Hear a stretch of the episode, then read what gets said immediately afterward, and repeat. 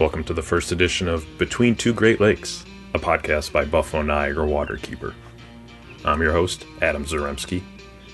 Now, New York is a Great Lakes state, and we want to highlight and talk about all things related to that idea. From important advocacy efforts, restoration projects, and fun things to do throughout the Blueway, which are spots that give people access to the water. So, thank you for listening. Um, on today's show, we have a variety of things to go over. Uh, one, if you're not already familiar with this acronym, uh, you'll be hearing about it a lot more and we'll educate you and let you know what you need to do to watch out. But PFAS is the first thing we'll be highlighting. Uh, after that, we'll discuss some exciting news. Our spring sweep is coming up. If you haven't registered already, you should go do it. But I'll have someone here to talk about the importance of the spring sweep, what it does for the community, and why we need you. So let's get right into it. First up, I have Elizabeth Cute here. She is our senior manager for community engagement and our go to source for anything related to PFAS and these chemicals. Hi, Elizabeth. How are you? I'm good, Adam. How are you?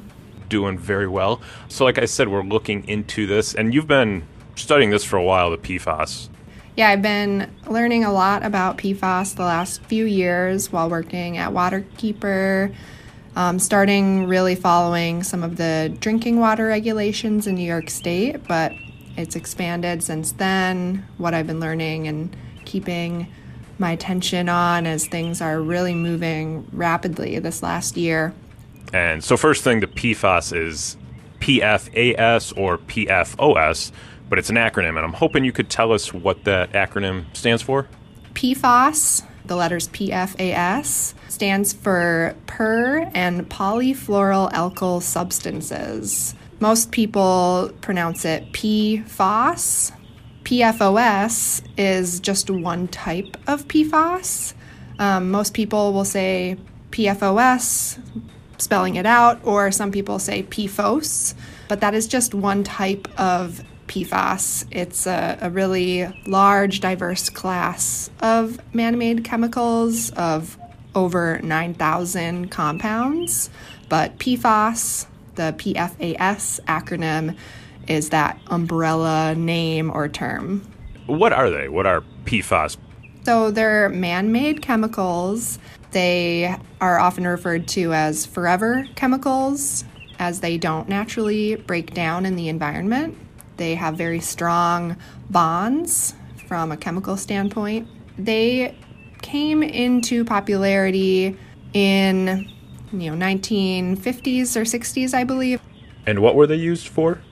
They were used for industrial and consumer product purposes. The application of PFAS made products waterproof, you know, stain proof, heat resistant, so those properties were pretty advantageous for things like firefighting foam or rainproof clothing. Non-stick cookware was a big one, the Teflon pans. Um, and that's where a lot of you know the average person would be exposed to PFAS. Some of those other uses were job place oriented. So if you were a firefighter, you might have PFAS exposure from using the foam, but you know your average person wouldn't be exposed to firefighting foam very often. So some of those consumer products is where people started to get exposed and then over time some health issues started to pop up in areas where either these PFAS were being created. So there was some environmental exposure from pollution or leaks or you know they're they're being exposed on a daily basis by some of the different products they use. And PFAS are even found in cosmetics, so things that you know people are applying to their skin, to their face, um, you know, chapsticks and things. So right onto your your lips and your mouth. So there's a lot of vectors for exposure. So some communities started having issues and were curious about their water sources. Uh, any within New York that you can recall? One example was in New York itself, a drinking water crisis in Hoosick Falls. And this was um, one of the first stories I read about um, when I was learning about PFAS. And this was a community that had a you know industrial facility that was making PFAS and using PFAS, um, specifically PFOA. And in 2015, you know, members of the community were bringing forth different health concerns that they were noticing up to, you know, professionals, um, you know, town councils, eventually up to the EPA. And, you know, they were experiencing different cancers and rashes, and they wanted to know what was going on. And some of those folks even tested their own water to try to figure out what was going on. And what was alarming to me reading about this community experiencing these issues was, you know, it's 2015 and there's still a big lack of regulation related to these very harmful chemicals. So it really caught my interest and attention, and I've really enjoyed learning more about it and hoping to help others learn about it so that we can continue to, you know, make smarter choices and control these substances to protect our health. Now, Western New York, too, has had some issues. I'm um, thinking in the Niagara Falls region, Air Reserve Station, I believe. Yeah, so once we, um, as a water keeper, we started to get more involved in learning about PFAS locally. You know, we, we knew that New York State was going to be regulating um, two types of PFAS in drinking water PFOA and PFOS. Um, but we wanted to know in what other waterways in the surface waters were PFAS present. And through a project with Waterkeeper Alliance, we joined over 100 different keepers and tested some different um, streams and rivers throughout the country and we tested a handful in Western New York and had some elevated levels. And one in particular, like you mentioned, was in Niagara County along Cayuga Creek. And how was this site in particular chosen? We picked the sampling site because we knew of you know past known groundwater contamination due to that firefighting foam like i mentioned before there's an airport and an air base um, up in Niagara Falls, and Cayuga Creek right runs right under that that airport and that air base. So it had some known groundwater contamination due to the use of that um, PFAS type of firefighting foam, and we were curious to test upstream and downstream of that location just to see what were the surface water levels. What did those results show? Um, downstream saw some elevated PFAS levels, and um, which was very, you know, kind of alarming. And now we're starting to sample some more sites, definitely bringing those results up to the you know the DEC and, and other folks so that they know what's happening. There's other data being collected regionally, so you know, we're trying to do our due diligence and learn about what's happening so that we can inform the public and other folks that might be interested to learn you know what's happening in our water are our waterways safe what is in our water Sure. I, I, guess for people wondering, should people be scared? And I guess if exposed to these, what can potentially happen? What have some of the studies shown as far as health effects? I would definitely be concerned. Um, there, the health issues related to PFAS are pretty serious, but those types of health issues occur due to you know repeated exposure or elevated exposure. I'd be most concerned about the drinking water that people are consuming or types of exposure that may be occurred through your profession. And those risks should be you know provided to you by your employer. But knowing more about your drinking water is a really great first step to to learn and to protect yourself. And how would people know more about their drinking water and what's in it? I'm just wondering is there some sort of documentation out there that they can access? So, you can all find drinking water reports from your water supplier if you're on public water. If you have a private well, you'd have to do your own testing to know what type of PFAS um, could be in your drinking water. But public water suppliers in New York State have to test for PFOA and PFOS currently. And if you Google City of Buffalo drinking water report or Erie County drinking water report or wherever you live, you can find your most recent drinking water report online. It's a really great resource. Learn about where your water comes from, what types of things they are testing for. It's all regulated. And then you can see the levels of those two types of PFAS. And currently, New York State, the maximum level that those two types of PFAS can reach without action occurring, like a cleanup action, is 10 parts per trillion. What would happen if it was higher than that total? If it was over that, there'd be action taken. But currently, there are no drinking water reports in our area that are elevated above that maximum contaminant level of 10 parts per trillion. That is reassuring.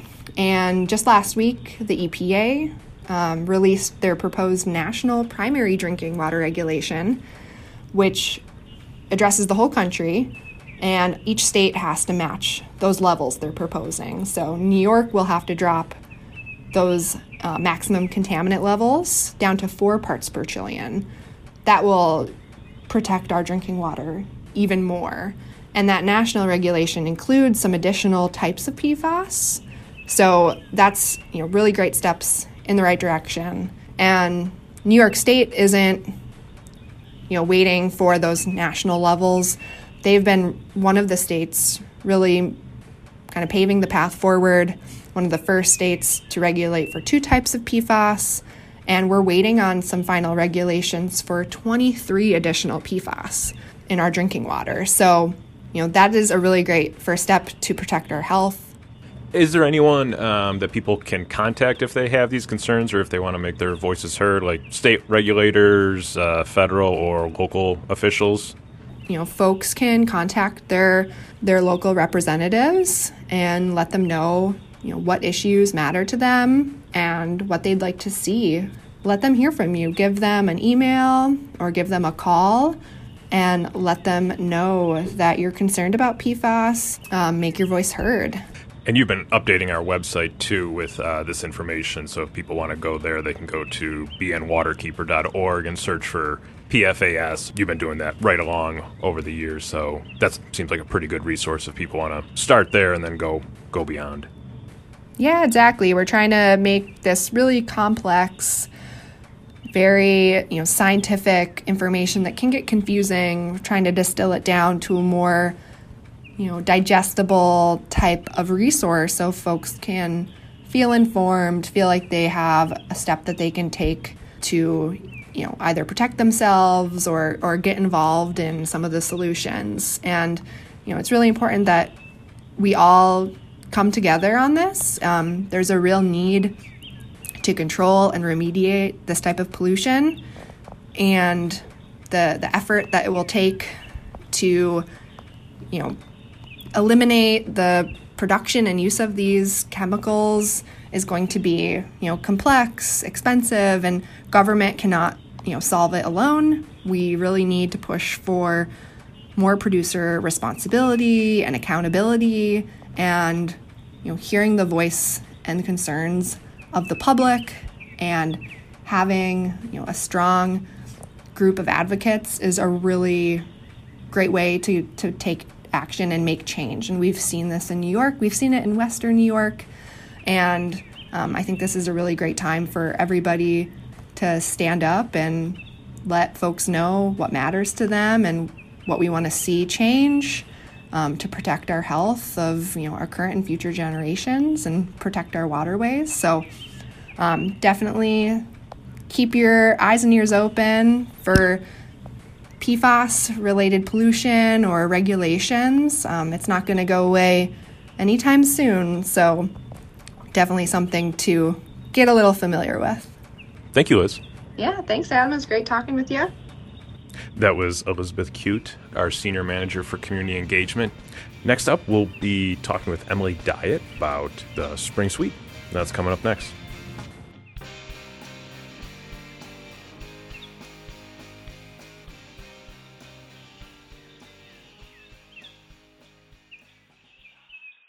Now, our waterways are great to explore. It's an awesome resource. Part of Waterkeeper's mission is to get people to be able to access the waterways. But it's no fun of going there and the land is covered in trash. And so, over its 30 plus year history, Buffalo Niagara Waterkeeper has continued to work on cleaning the waterways, and one important function is the annual spring sweep. To talk more about this, I have Emily Diet, program manager for community engagement. She's been getting ready for this Earth Day event, which is the largest single day cleanup in Western New York. Emily, how is planning going? Going awesome. I'm really excited. Tomorrow is actually, uh, I'll be doing a presentation um, focused on data collection called Data Stories and Advocacy. So that'll really just be getting volunteers excited about how they can increase their impact with data collection at the sweep, and just a little bit about uh, the CleanSwell app that we'll be using at the spring sweep. And then also, we've started the exciting supply bin packing process. We'll be uh, distributing supplies at our site captain trainings, which will be starting the first week of April um, which I'm happy to say are returning in person for the first time since 2019. Really looking forward to for, for those things in the next couple of weeks. And of course, our registration is open and filling up fast, so that's always a good thing. It is. We've had a lot of response with the registration already. And I guess for the people who maybe aren't familiar with it, would you mind explaining what is the Spring Sweep? It's Buffalo Niagara Waterkeeper's largest annual cleanup event of the year um, where volunteers register for the spring sweep and they get to select from um, over 35 different sites throughout the city of Buffalo and the greater Niagara region. And they'll be working together with volunteer groups to remove trash from our watershed and protecting our local drinking water something that started really when Waterkeeper, uh, when it was first an organization um, focusing on the Buffalo River, and so it's really exciting to see 30 years later, we're still doing a cleanup effort and now one that engages thousands of volunteers throughout Western New York. Thousand volunteers, yeah, that's about every year. It seems like the Waterkeepers manages to get that many people, right? Yes, that's correct. So, on average, anywhere from 1,500 to 2,000 volunteers participate in the annual spring sweep. So it's definitely very impressive. And there's also so many other organizations that do cleanup. So even more volunteers on Earth Day are cleaning up as well. But yes, we have a definitely a very dedicated volunteer base that participates with us for this event. And these volunteers will be going out to, you said 35 sites. And I guess where are they all located? So we're actually, for our public registration, we're up to 37 sites and growing. So they are located, uh, I would say a little less than half of them are located within the city of Buffalo boundaries. Um, and then the others are peppered throughout the Niagara River watershed. So as far north as Niagara Falls, um, we'll have a site at Gill Creek Park. And then south to that will be at Hamburg Town Beach, will be the farthest south we'll be visiting. Um, and we also have a couple sites on Grand Island. So this uh, for people who are signing up, they'll go to the registration page, and and they do have to pick a site, correct? Yes. When you go to our our cleanups page, the spring sweep registration option is right on the top. You can also, if you scroll down, you can visit. There's a Google map there, so you can actually see um, very specifically where the sites are located. And then once you click into the registration, you'll see there's a list there. Um, it'll note what what city or town the site is located in first. So it might say Cheektowaga and then Cheektowaga Town Park or uh, Buffalo, Scajaquada Creek Mount. You'll see them all listed there. You can use select your site that way, and then it'll ask for you for um, your contact information, so that we can make sure we can reach out to you ahead of the sweep with some of those additional details that you'll need uh, for the day of. I want to note in a moment how much the spring sweep often collects as far as trash, but you got me thinking the each of these sites is kind of managed by a volunteer, correct? That's right. That's right. Yes. We have um, an incredible group of dedicated volunteers that are site captains. These are trained volunteers. Many of them have been volunteers with us for a very long time. Um, and really, they are, you know, the leaders of this event. Without our site captains, we would not be able to lead a successful spring sweep. And so, just really grateful for those that um, take that extra step for the spring sweep. They join us at a training. They learn all about how to safely lead volunteers and, of course, data collection. Um, and they make sure they're the ones collecting uh, everyone's information when they come in and sign in. They share our mission um, and anything kind of relevant to that site. They're really the the most important part of the sweep. That is um, why it is so successful, is because of those site captain volunteers. So big thank you to them. Yeah, it's incredible, and hearing from you and others about how many people do that, I was blown away. That was really impressive to hear that. And then I was also looking at some of the stats as far as how much gets collected in one day. So yeah, the amount of trash we collect is can be pretty staggering. It was 2018 was probably the largest amount I saw looking at some of our previous records. And these are estimated weights coming from the amount of trash bags that we collect. But in 2018, volunteers gathered an estimated 40,000 pounds of trash or or 20 tons of litter, which is pretty crazy. You've been talking about the CleanSwell app, and that's something I believe you're hoping people will have. Um, it's an app that they can download, I believe. Um, if you want to highlight that a little more, just so people understand what they're what to look for with that app and what how that helps us. The CleanSwell app is created by the Ocean Conservancy. So in the past, we've collected specific litter data in September for the International Coastal Cleanup. And in the last few years, we were doing that on data cards, paper data cards. And uh, the Ocean Conservancy has really upgraded this incredible uh, digital data collection option called CleanSwell. And it's a super user friendly app. You do have to create an account. So we ask that volunteers download the app um, if they have a smartphone ahead of the sweep and create their account. And really, it is something that is connected to uh, the largest litter database in the world called TIDES or trash information database for education and solutions, and that's also managed by the Ocean Conservancy. Um, but there we have any data that is collected through CleanSwell is then uploaded there. So that's pretty awesome because that uh, resource is used not only for nonprofit organizations like us that protect water, um, but also for policymakers and scientists as well. So it, we are currently really growing the Great Lakes litter data that is stored on TIDES because previously, you know, a lot of the information was for the oceans, which we all know about plastic in the oceans. Really important that we build that litter database here to show that we need more Great Lakes protection because that is our drinking water, right? For for over 40 million people. Check out our website to download the CleanSwell app. Do you know what, what the most common item is found as far as this trash and litter? the number one thing we collect is plastic. It, typically, it's it's always been cigarette butts, but just last year, looking at all of the items that were collected on through Ocean Conservancy's CleanSwell app and the volunteers who did that, um, the number one was plastic pieces.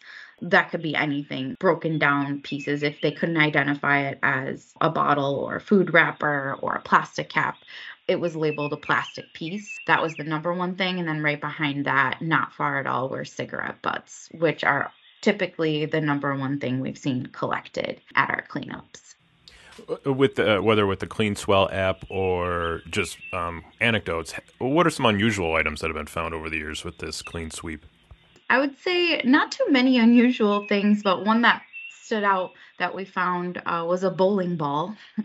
um, which is an unusual thing to throw along the shoreline. Um, but many folks got a chuckle out of that. Uh, we definitely see a lot of larger items dumped, like furniture and metal, which I always find unusual since, you know, not only does the city particularly the city of Buffalo pick and I'm sure other municipalities they pick up large items from your regular trash so no need to go find an abandoned field to do that but also because metal can be scrapped for cash. Let's not forget. So, um, yeah, that was just one that stood out. I guess this isn't necessarily unusual, but we always find them in abundance, and it is a huge problem are the dumping of tires. Again, not unusual, but a really big problem. And so I always like to highlight, you know, that in the city of Buffalo, we do there are drop-off days for for tires, which is great because I know some folks think that maybe, you know, even though they don't collect it in their regular trash. So keep your eye out for that as well. Right. There are so many options instead of just throwing along the shoreline. I guess that's the reason there is the spring sweep. And that is tied into the Great Lakes cleanup, too. Um, and I was hoping you could explain that a little bit more, what the Great Lakes cleanup involves. Sure, yeah. So that is a Great Lakes basin wide collaborative trash removal event that is working in tandem with folks throughout the Great Lakes Basin with the support of 19 partners who are organizing litter removal efforts along all five of our Great Lakes. So that's really exciting. It's a, a collaboration that Buffalo Niagara Waterkeeper has led for the past two years. So we're excited. This is the third annual Great Lakes cleanup event. And last year we had 7,962 volunteers um, working along the shorelines of our Great Lakes and protecting our water. So that was really awesome to see. Over 140,000 pounds of trash. So, you know, again, thinking about plastics being that number one item that we're picking up on our shorelines, it's really encouraging and hopeful to hear you know that that much was taken away from getting the possibility of getting into our waterways. Right. So we want people to sign up. We need the volunteers. Like you said they're the biggest reason this is is a success. People should go sign up pick their site. Anything else they should do to prepare for that day? Yeah. So we have definitely still plenty of volunteer need even though spots are filling up fast so i would say reserve your spot today. So go visit our registration page. Although we don't reserve spots for groups, as it is a first come, first serve registration process, there's plenty of volunteer needs at um, almost all of our sites. Check out the page, check out the map, see what's closest to you, or maybe a different site you've never been to before. Um, and then, second, I would download the CleanSwell app that I talked about and get your account set up and check it out so that you're ready to go on the day of the sweep. Well, I wish you luck with all this planning, Emily. You have a lot more to do, so best of luck with it. Thanks so much, Adam. So, again, registration is open for this April 22nd event. That's Saturday, Earth Day. Go to our website, bnwaterkeeper.org slash cleanups, and from there you can find the link to sign up. You'll have to pick your site and where you want to go. And just think, it's uh, if you've never volunteered before, it's a quick two-hour time frame to go out, find your site, clean up some garbage.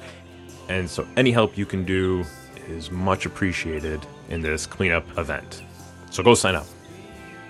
And the music from today's show, leading us in and taking us out, comes from a local Buffalo band, Snowbelt. They've got a new album out called Norris Avenue. You can find it on your streaming services.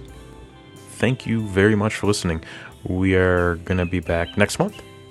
Be well and do good.